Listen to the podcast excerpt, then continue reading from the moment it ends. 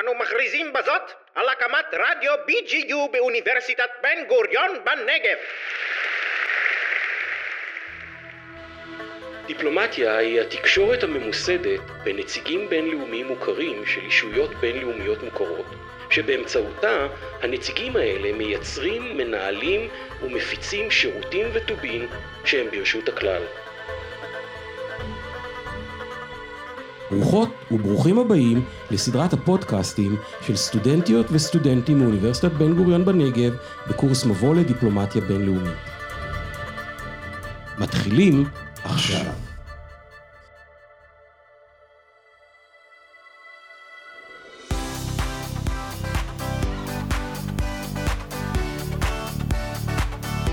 שלום גל. שלום אילם. מה שלומך? מעולה, מה איתך? וואלה, קר, אבל בסדר. איזה כיף שאנחנו פה היום לעוד פרק. תקשיב, הולך להיות מעניין היום בטירוף. כן, אני יודע. תשמעי, זה נושא אהוב עליי. נושא אהוב גם עליי. בוא, אנחנו דיפלומטיה וצבא. צבא. נושא רגיש מאוד. אתה רוצה כן. לספר קצת על מה אנחנו הולכים לדבר? כן, חברים, אנחנו הולכים היום לדבר על אה, דיפלומטיה צבאית, שזה נושא מאוד מעניין, ואני בטוח שרובכם לא, לא יודעים עליו הרבה.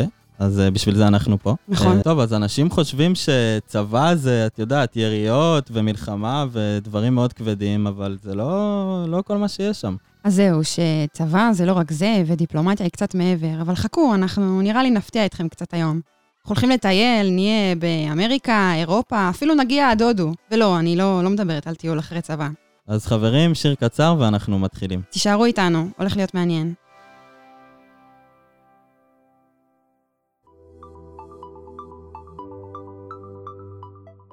שלושים שניות על אוקסימורון. אוקסימורון, או בעברית ניב ניגודים, הוא מטבע לשוני המורכב מזוג מרכיבים הסותרים זה את זה, שצירופם יוצר משמעות חדשה מעבר להיגיון. פרדוקס, וזאת על מנת להגביר את הרושם וההפתעה. כיום, אנשים רבים משתמשים במונח אוקסימורון כדי לתאר ניגוד כלשהו, אפילו בלתי מודע או מובלע, אך המונח המקורי מיועד לתיאור ניגוד מכוון וברור כאמצעי רטורי ובכוונה תחילה. אלו היו 30 שניות על אוקסימורון. טוב, אז אה, דיפלומטיה וצבא הם אה, לכאורה אוקסימורון. אנחנו רגילים לדבר על דיפלומטיה כפעילות יומיומית של תקשורת ושיתוף פעולה בין מדינות. וזה כשהמשמעות הבסיסית של צבא היא כמובן להפעיל כוח. איך זה יכול להיות ששני הדברים האלה יתקיימו במקביל? הרי דיפלומטיה אמורה להיות מכלול המאמצים המדינתיים שבהן מדינות משתמשות על מנת להשיג יעדים לאומיים ללא הפעלת כוח. זה האוקסימורון. אתה דואג, אנחנו הולכים להסביר את הכל ממש בקרוב. תקשיב, דיפלומטיה היא יכולה להתקיים גם בין צבאות. דיפלומטיה היא תחום עשייה משלים לעבודת הליבה של צה"ל מצד אחד. מצד שני, היא כלי אסטרטגי בפני עצמו של המדינה. דיפלומטיה צבאית קלאסית היא ניהול קשרים עם צבאות זרים, יצירת שותפויות, שיפור יכולות, מניעת חיכוכים. אז היא מחליפה את הדיפלומטיה הקלאסית שאנחנו מכירים, או שזה בעצם תוספת? או, שאלה נהדרת. מחקרים מראים שהדיפלומטיה הצבאית היא לפעמים הערוץ היחיד או הראשי עם מדינה אחרת, והיא משמשת ככלי למעורבות אסטרטגית ולמניעת משברים. את יודעת, זה מזכיר לי משהו. קראתי שספינות של צבאות יריבים היו פעם נפגשות באזורים מרוחקים בים, ובמקום להילחם הם היו עושים טקסים שמסמלים שלום, היו מעבירים מתנות ואוכל כדי להימנע מקרב. אפשר לקרוא לזה דיפלומטיה צבאית. כן, וזה היה עוד פעם, פעם, פעם, ממש מזמן, ביוון העתיקה, ספרטה, כזה. אבל זה לא הפסיק שם, אפילו סבא שלי מספר לי שהוא לקח חלק במסעות ממש דומים.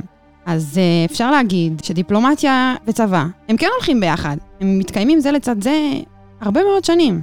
עד המאה ה-19 הדיפלומטיה הצבאית הדגישה בעיקר את איסוף המודיעין וניתוח המידע על כוחות צבאיים של מדינות אחרות. רבים מהמוחות הגדולים ביותר בהיסטוריה הצבאית התייחסו לעובדה כי לפעולות שעושים כוחות צבאיים יש חשיבות רבה מעבר למלחמה עצמה. אחד מהם היה התיאורטיקן הצבאי הסיני סון צו, שנחשב על ידי רבים כאיש הראשון שקישר בין צבא ואלמנטים דיפלומטיים ומדיניים אחרים. צו הזכיר בכתביו כבר במאה השישית לפני הספירה את הקשר בין פעילות צבאית ובין דיפלומטיה, כלכלה, החלפת מידע. את יודעת, אני קראתי בספר שלו, והוא כתב ש... 100 ניצחונות ב-100 קרבות הוא לא הטוב שבטוב. ניצחון ללא קרב הוא הטוב שבטוב. מהמם, הדברים האלה מזקקים לתוכם את כל המהות בעצם של דיפלומטיה צבאית, מאז ומעולם, ממש למשפט אחד. זה נשמע ממש מעניין, אז כשאתה מסיים את הספר, תעביר לי אותו. אה, יש תור, אבל בסדר, בכיף. ככל שהתקדמו השנים, התפתחה המחשבה על האלמנטים השונים של עוצמה מדינית. מכירה את פרידריך השני וקרל פון קלאוזוביץ'? בטח, אנשים גדולים ושמות מורכבים. כן, כן, בדיוק. ולאלה מכם שלא זכו להכיר אותם מקרוב, כי כנראה שלא הייתם בחיים באמצע המאה ה-18, נספר שפרידריך השני היה מלך ברוסיה. לא רק שהוא עסק רבות בדיפלומטיה באופן מעשי, אלא גם כתב בספריו על החשיבות של דיפלומטיה צבאית וציבורית. וכבר בשנת 1747 הוא כותב הוראות לגנרלים שמשרתים בצבא פרוסיה, ומדגיש להם את החשיבות שבהבנת המדינות היריבות, גם במצב של שלום בין המדינות. הוא טוען שלעולם אי אפשר לדעת מה יקרה והאם פתאום תפרוץ מלחמה. בואנה, זה גישה ריאליסטית וקרה משהו.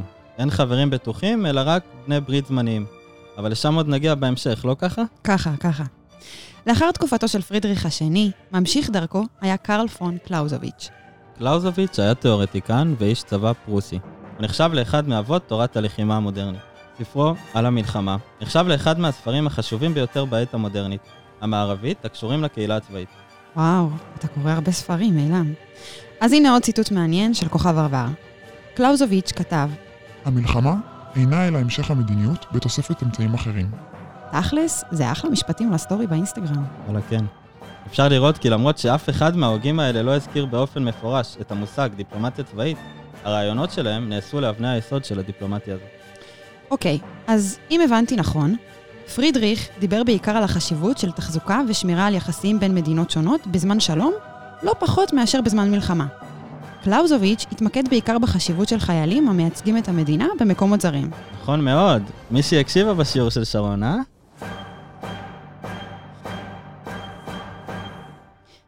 עכשיו נקפוץ קדימה.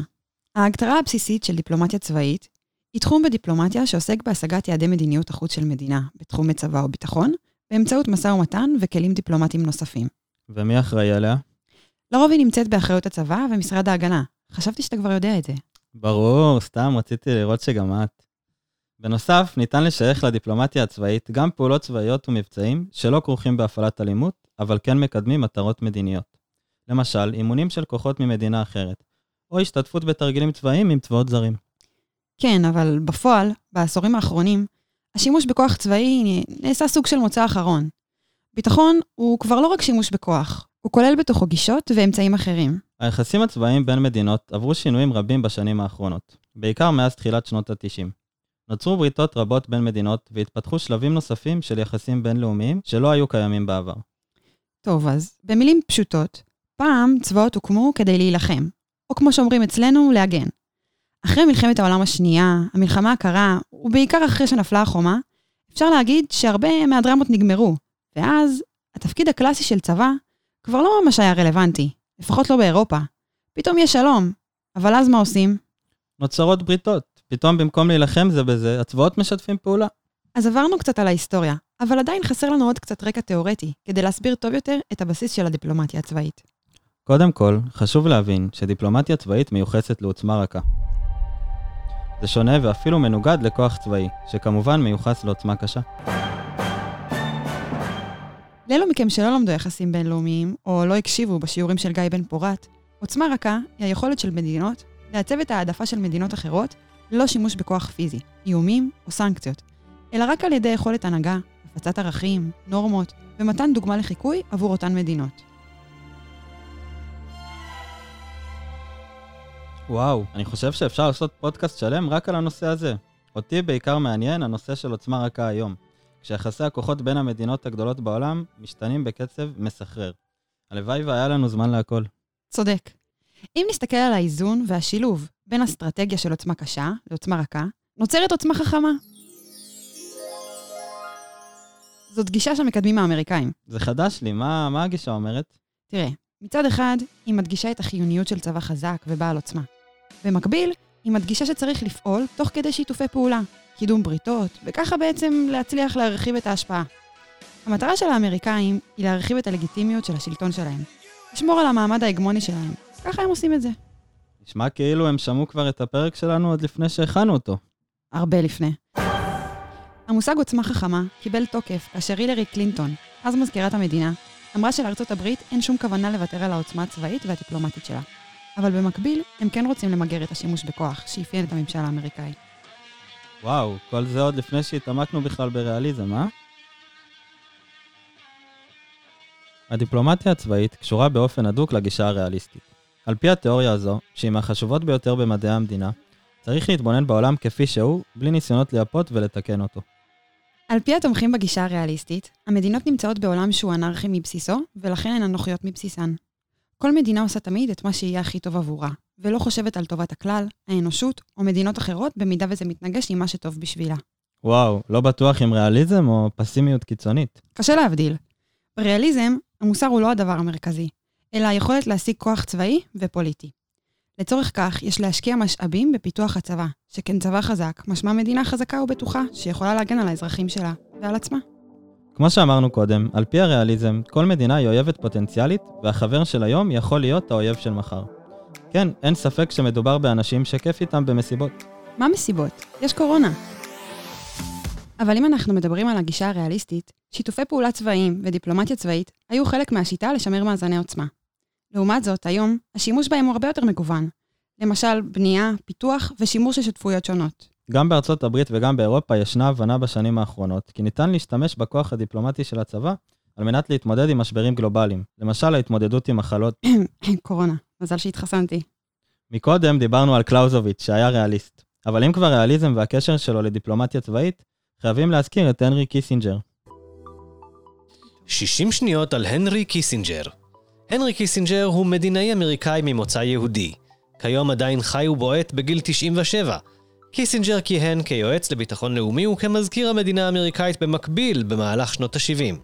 בשנת 1972 זכה בתואר איש השנה בעולם של המגזין טיים. שנה לאחר מכן הוא זכה בפרס נובל לשלום, על מעורבותו בהסכם השלום של ארצות הברית ווייטנאם. קיסינג'ר הוא מהריאליסטים המפורסמים ביותר בהיסטוריה. הוא נחשב לדמות חשובה מאוד במאה ה-20, ועל אף שדמותו שנויה במחלוקת, אי אפשר להפריז בחשיבות שלו להיסטוריה של ארצות הברית ושל העולם בכלל. אלו היו בערך 60 שניות על הנרי קיסינג'ר. עילם, אתה קולט? הוא בן 97, רק בריאות ועד 120, לפחות. תאמיני לי, הלוואי על כולנו. כשמדברים על קיסינג'ר, אחד מהדברים הבולטים ביותר שבא לידי ביטוי בדברים שלו על דיפלומטיה צבאית, הוא ההתמקדות בתמריצים ובסיכונים מצד המדינות השונות. זה בדיוק ריאליזם. כל מדינה וכל צבא צריכים ליצור איזון של תמריצים שעומדים כנגד סיכונים. הריאליסטים חושבים שכל מדינה תמיד תשאף לאיזון של המערכת הזאת. את יודעת, בדיוק חשבתי על ציטוט מושלם של קיסינג'ר. דיפלומטיה לעולם איננה פועלת בוואקום. היא משכנעת לא באמצעות צחות הלשון של העוסקים בה, אלא באמצעות הרכבה מאוזנת של תמריצים וסיכונים. פשש, אתה חזק בציטוטים היום, אה? אבל הפרעת לי מספיק. כשבוחנים את מאפייני הדיפלומטיה הצבאית, מחקרים עכשוויים מחלקים אותה למספר פונקציות מרכזיות. איסוף וניתוח מידע הנוגע לצבא ולמצב הביטחוני, קידום שיתופי פעולה, תקשורת ויחסים בין הצבאות, ארגון ושימור קשרים ביטחוניים, תמיכה במאמצי הייצוא הביטחוני וייצוג המדינה והצבא בטקסים רשמיים. אבל גל, אל תשכחי את הפונקציות המשניות. יצירת גישה והבנה אסטרטגית משותפת, בניית שותפות ביטחונית, יצירה ושימור של השפעה אסטרטגית והפגת מתחים ומניעת משברים. אז מה ההבדלים בעצם? ההבחנה המרכזית היא הבחנה בין מטרות ומניעים אסטרטגיים אשר מוגדרים כמעורבות אסטרטגית, ובין מטרות מעשיות יותר, ובעלות קשר ישיר לעולם המעשה הצבאי. דיפלומטיה צבאית נדרשת גם בשגרה, אבל לעיתים גם בחירום. ניתן לראות בה כפעולה של שגרה במציאות של שלום. יש כאלה שמחלקים אותה לארבעה רכיבים מרכזיים אופרטיבי, למידה מקצועית, בניין כוח ורשתות סיוע. חוץ מזה, לצד התפקידים הקלאסיים של הדיפלומטיה הצבאית, ניתן למנות גם בחלק מהמקרים את תפקידה ככלי להשגת יעדים אסטרטגיים רחבים יותר. אחרי סיום המלחמה הקרה, המציאות הצבאית הגלובלית השתנתה, ועברה מתפקיד של חיזוק הגנה לבניית יחסים קונסטרוקטיביים עם יריבים. טוב, עכשיו כבר לגמרי ברור לכולם מה ההיסטוריה והרקע התיאורטי. אז בואו נדבר קצת על דוגמאות מהשטח. אז איך אפשר בלי נושא מעניין מאוד, שבתקופה המודרנית מתקשר באופן בולט לדיפלומטיה צבאית, והוא כמובן נאט"ו. אל תזרוק סתם אותיות לאוויר. ארגון האמנה הצפון-אטלנטית הוא ברית צבאית בין 30 מדינות בצפון אמריקה ובאירופה. כן, כן, אבל את יודעת למה בכלל הקימו את הארגון? בטח, הברית הוקמה כדי להוות התנגדות לשאיפות של ברית המועצות שרצתה להפיץ את האידיאולוגיה הקומוניסטית ביבשת בתקופת המלחמה הקרה. מטרת העל של הברית הייתה הגנה על החופש של חברותיה באמצעות קידום יציבות ושלום באזור הצפון-אטלנטי. תפקידיה המרכזיים של נאט"ו מאז הקמתה ועד היום הם קיום אחדות צבאית ועיצוב הזירה הבינלאומית. בבסיס הברית יש מסמך עם 14 סעיפים, שרובם סימבוליים בלבד, אך חלקם מעשיים. הסעיף המפורסם ביותר באמנה הוא סעיף 5, שאומר בכל מקרה של התקפה חמושה נגד אחת החברות או כנגד יותר מהן, באירופה או בצפון אמריקה, תיחשב ההתקפה הזאת כהתקפה כנגד כולן. אתה מבין מה זה אומר? בטח. המשמעות היא שאם אחת מהמדינות תותקף, שאר המדינות יסייעו לה, גם אם זה אומר באמצעות כוח מזוין, במידה והדבר הכרחי. למרות האיומים הרבים שהיו בין המערב לבין הגוש הקומוניסטי במהלך השנים, הפעמים היחידות בהן הופעלה הברית היו לאחר פיגועי ה-11 בספטמבר ולאחר הפיגוע בפריז ב-2015. אני חושב שצריך פה איזה דוגמה טובה. הוצאת לי את המילים מהפה. אפשר לראות שהדוגמה הכי טובה לכך שברית נאט"ו היא ברית גמישה שמתאימה עצמה למצב מסביב, היא בשינויים שהברית עברה במהלך השנים. כדי להשיג את מטרות העל של הברית, המנהיגות שלה מתאספת פעם בכמה זמן ומגדירה את יעדיה מחדש. שמעי, אני חושב שהם צריכים להיפגש שוב. באמת? למה? כי המציאות השתנתה, והיום קשה יותר להתאים את היעדים לכל המדינות שחברות בברית. זה לגמרי נכון. לראשונה בהיסטוריה של הברית, מדינות צפון אמריקה עומדות גם הן בפני איום. המצב הזה מעלה שאלות לגבי הנכונות של המדינות האירופאיות לסייע לארצות הברית במידת הצורך. ההבדל העיקרי שאני רואה כאן הוא העובדה שהאמריקאים מעדיפים להישען על הכוח הצבאי-טכנולוגי, בעוד שבמדינות אירופה דבקות בעוצמה רכה ובפורומים בינלאומיים כדי להשיג את המטרות שהן רוצות. נכון, אבל למרות הטענות שלך, אין ספק שהארגון שינה את המטרות המרכזיות שלו, כאשר הובן כי יש איומים גדולים יותר מאשר האיום של הגוש הקומוניסטי. וואי וואי, איומים לא חסר. למשל, מאבק בטרור, הפצת נשק גרעיני, סחר בסמים, סייבר ואפילו סיוע הומניטרי. רגע, סיוע הומניטרי זה איום? זה לא בדיוק איום, אבל זה בהחלט משהו שצריך להתייחס אליו. נכון. נאט"ו היא דוגמה לברית גדולה ומאוחדת של הרבה מדינות. כל אחת שולחת נציג, נספח. והנספחים האלה הם אמנם אנשי צבא, אבל ההתעסקות שלהם היא הרבה יותר דיפלומטית. אפיק נוסף של הדיפלומטיה הצבאית הוא הנספחים הצבאיים במדינות, ועכשיו אה, נתעסק בנושא הזה. נספח צבאי הוא דיפלומט שמתמחה בנושאי צבא. לרוב מדובר בקצין בכיר הנמצא בשליחות במדינה זרה, ואחראי על היחסים עם הצבא של המדינה המארחת. פעמים רבות מתפקידו גם לייעץ לשגריר באותה המדינה בנושא הביטחוני. הנספחים הצבאיים הם נציגים רשמיים מטעם המדינה. הם זוכים למעמד דיפלומטי מלא מהמדינה המארחת. כן, גם לחסינות דיפלומטית. לכל נספחות יש מטה מקצועי במדינה השולחת, שמהווה חלק בלתי נפרד ממנה. בדומה לשגרירים, נספחים צבאיים צריכים להיות בקיאים בסדר היום, גם של המדינה שבה הם מוצבים, וגם במדינה שממנה הם הגיעו. מעבר לזה, בעבודת הנספחים יש גם פן מאוד טקסי, סימבולי. יש מחוות פורמליות שצריכות להתקיים באופן קבוע, והנספחים צריכים למלא בכל מדינה אליה הם מגיעים. אבל גל, מה תכלס מצופה מהם? מהן התכונות שצריכות להיות לנספח? טוב, זה די ברור. התכונות הנדרשות מנספח צבאי דומות מאוד לתכונות שהיינו מצפים שהדיפלומט או השגריר המדיני יפגין. הדיפלומטיה הצבאית צריכה להיות יותר ישירה ומקצועית מאשר הדיפלומטיה הציבורית. בעוד שלשגריר רגיל אין צורך בידע על נושא ספציפי, נספח צבאי חייב שיהיה לו רקע מאוד עשיר ומקצועי בתחום הצבאי. צודק. אז תראה, יש לי דוגמה מעניינת. החל מ-2008 חל שפל היסטורי ביחסים בין ישראל וטורקיה. הידרדרות שהגיעה לשיא שלילי כשהטורקים גירשו את השגרירות הישראלית ואת הנספח הצבאי הישראלי מאנקרה. וואי, בטח הישראלים כעסו על זה ממש, לא? ברור. לגירוש שכזה יש חשיבות אסטרטגית גדולה. מדובר בלא פחות מהכרזה על סיום היחסים בין המדינות. גירוש הנספח נחשב לחציית קו אדום. הנספח הצבאי לא נכלל בדרגת הדיפלומטים, ולפי הספר, הוא בכלל לא היה אמור להיכלל בסילוק הזה, שהם הצהירו עליו מראש. וואו, זאת בהחלט חציית קו אדום. ובמבט לאחור, כיום כולנו יודעים שההכרזה על סיום היחסים הייתה לגמרי נכונה. לגמרי. אבל מה עם איזה דוגמה אמיתית? לא דיברנו מספיק על תיאוריה? או, בדיוק בשביל זה יש לנו סיפור ממקור ראשון. חוץ ממשימות, שכבר ברורות לכולנו, כמו תכנון תרגילים משותפים בין חילות, החלפת ידע ופיתוחים משותפים, חשוב להגיד שלנספח יכולות להיות גם משימות אחרות. משימות שהתאפסו עבורנו כקצת פחות צבאיות. על זה מספר לנו אלוף משנה ת', שהיה נספח ההגנה הישראלי באיטליה. במסגרת תפקידו, הוא עשה דברים שלא היינו חושבים עליהם בכלל. לטף יש כמה דוגמאות מעולות. חבל שאנחנו לא יכולים לשמוע אותו אומר את זה בעצמו, כי הצנזורה הצבאית עצרה אותנו.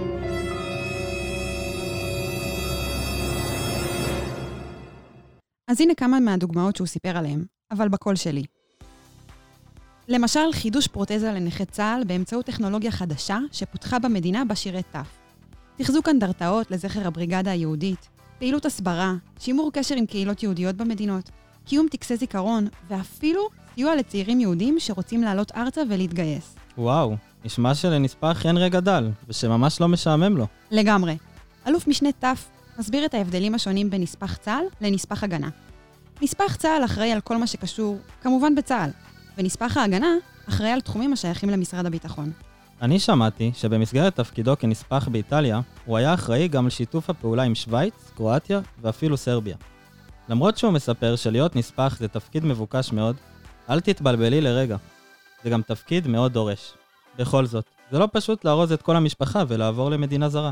ברור, אבל יש בזה גם הרבה דברים טובים.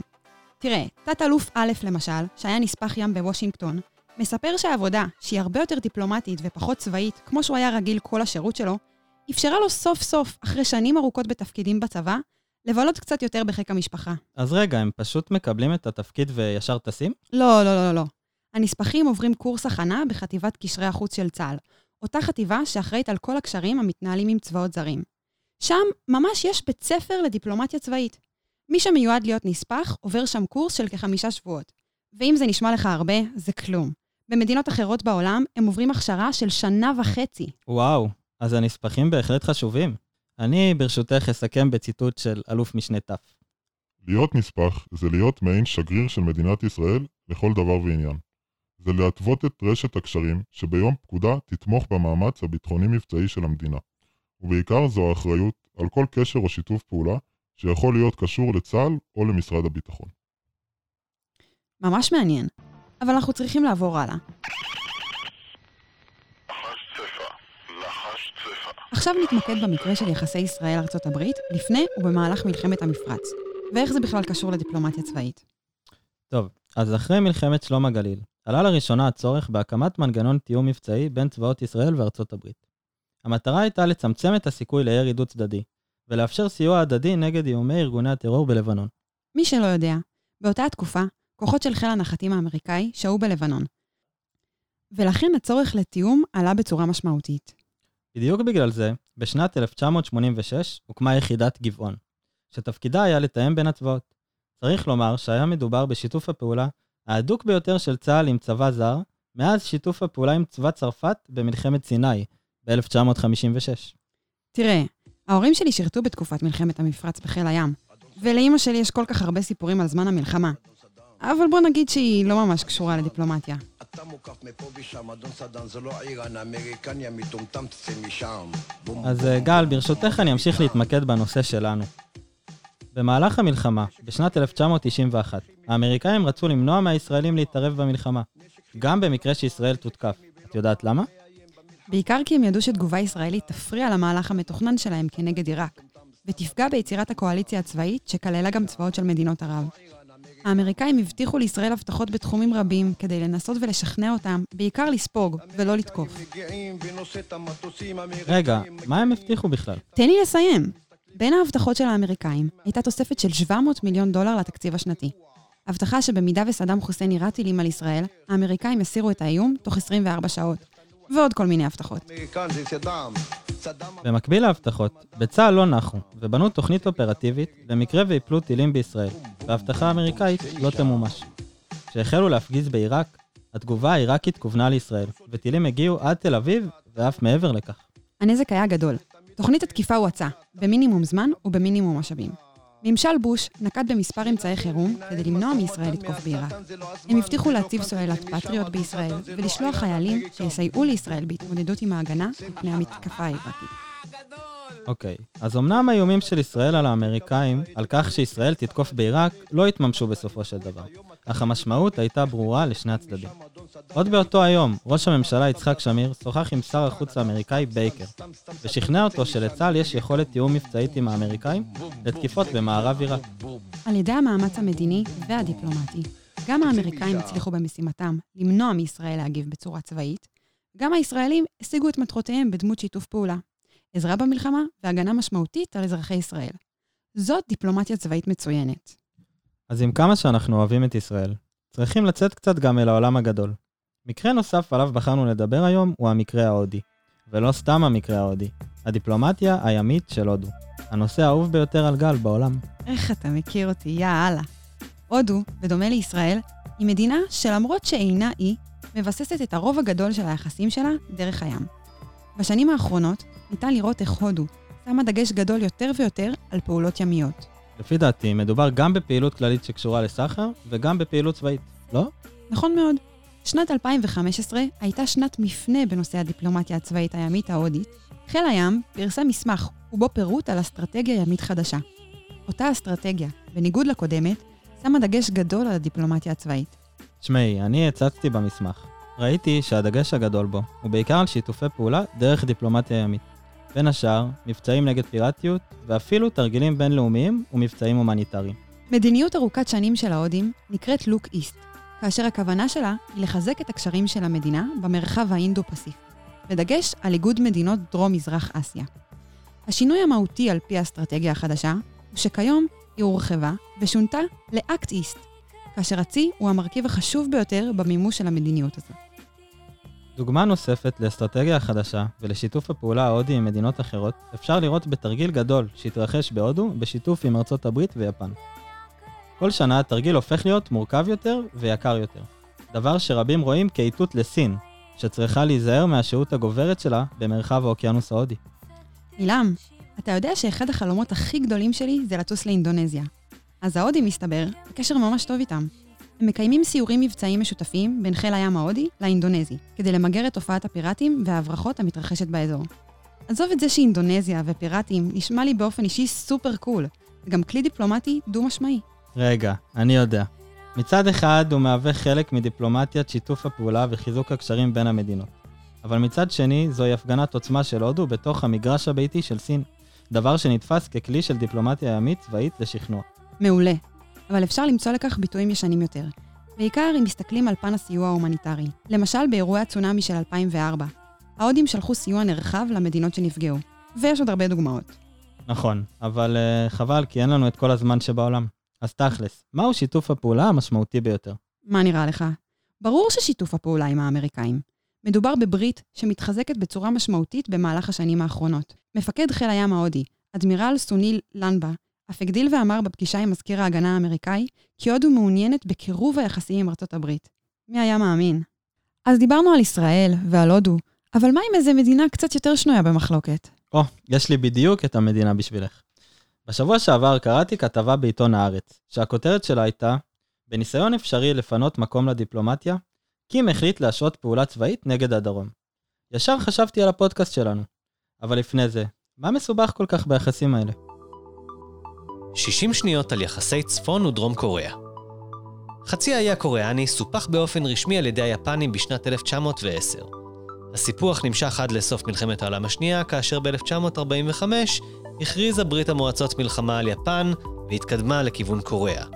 הצבא האדום כבש את הצפון, ובמרכזו את העיר פיונג יאנג, בעוד האמריקאים הקימו ממשל צבאי בדרום ובבירה סיאול. במקביל, החלה הידרדרות ביחסי ארצות הברית-ברית המועצות. הסובייטים עזבו ב-1948, והאמריקאים שנה לאחר מכן. אך ההשלכות של הפילוג היו הרסניות. הפילוג הותיר שתי מדינות יריבות עם שנאה עמוקה אחת כלפי השנייה ושוני תרבותי גדול מאוד. במרכז הסכסוך הייתה מלחמת קוריאה שהתרחשה בין השנים 1950-1953.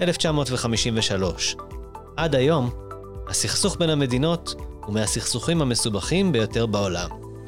אלה היו פחות או יותר 60 שניות על קוריאה. לאחר שהבנו טוב יותר את ההיסטוריה בין המדינות, אתם בטח שואלים, מה הקשר לדיפלומטיה צבאית? אז בחזרה לכתבה. ביוני 2020 הודיע שליט צפון קוריאה, הדיקטטור קים ג'ונג און, כי הוא משהה תוכניות לפעולה צבאית נגד דרום קוריאה. אין ספק שהדבר הראשון שעולה לנו לראש זאת השאלה, למה שהוא יעשה דבר כזה?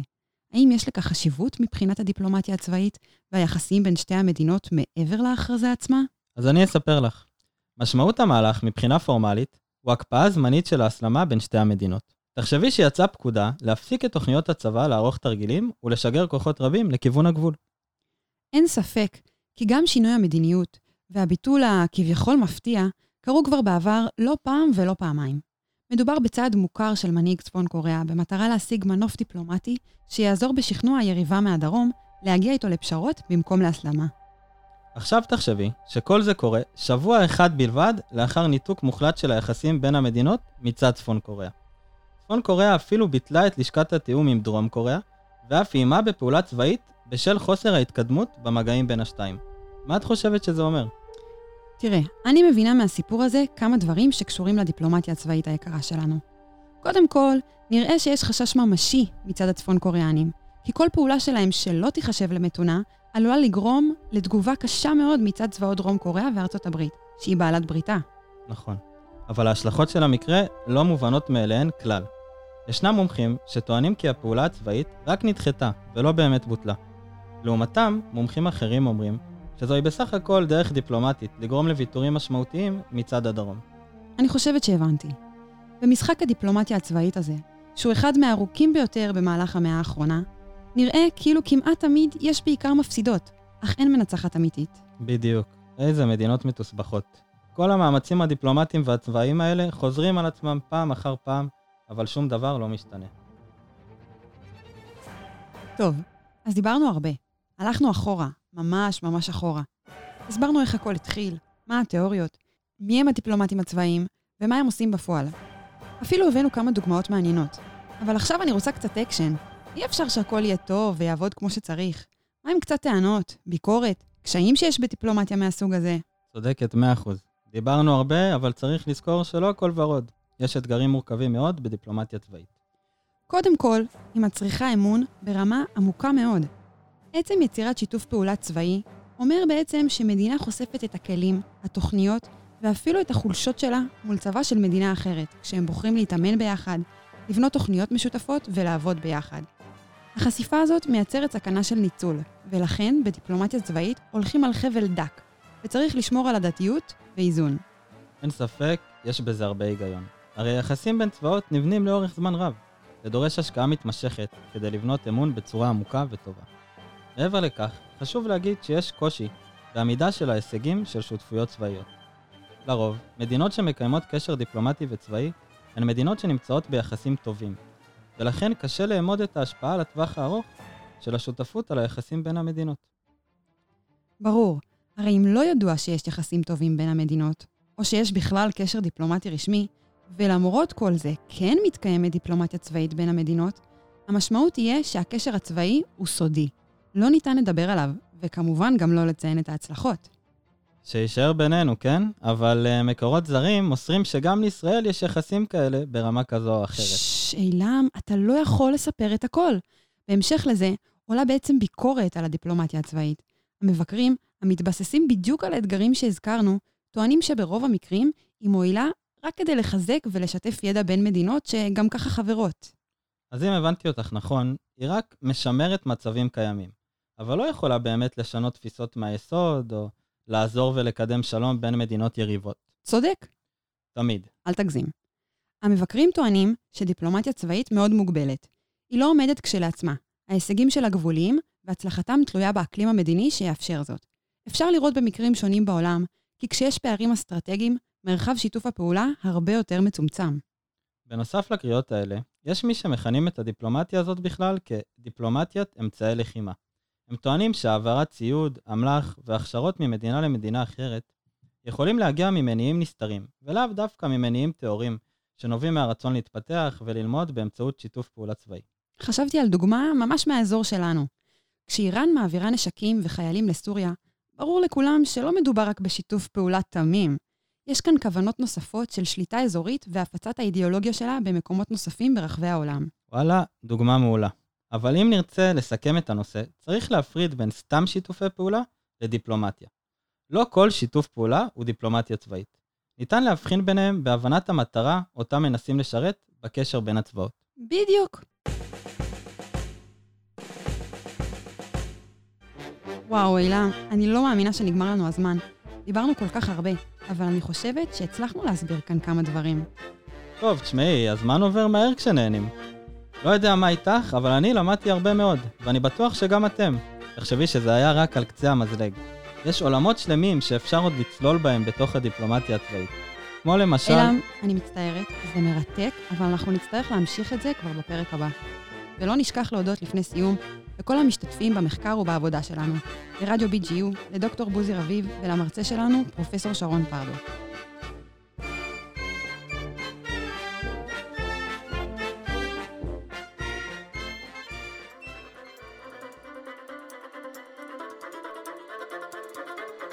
אנחנו מבקשים להודות מקרב לב ליחידה לקידום ההוראה והלמידה באוניברסיטת בן גוריון בנגב, לרדיו BGU, למנהלו דוקטור בוזי רביב, למחלקה לפוליטיקה וממשל ולמרכז סימון וייל למחקר וללימודי אירופה בת זמננו. אתן מוזמנות ומוזמנים להקשיב לפודקאסטים הנוספים בסדרה שלנו. אנחנו מבטיחים להמשיך, לעניין ולהפתיע.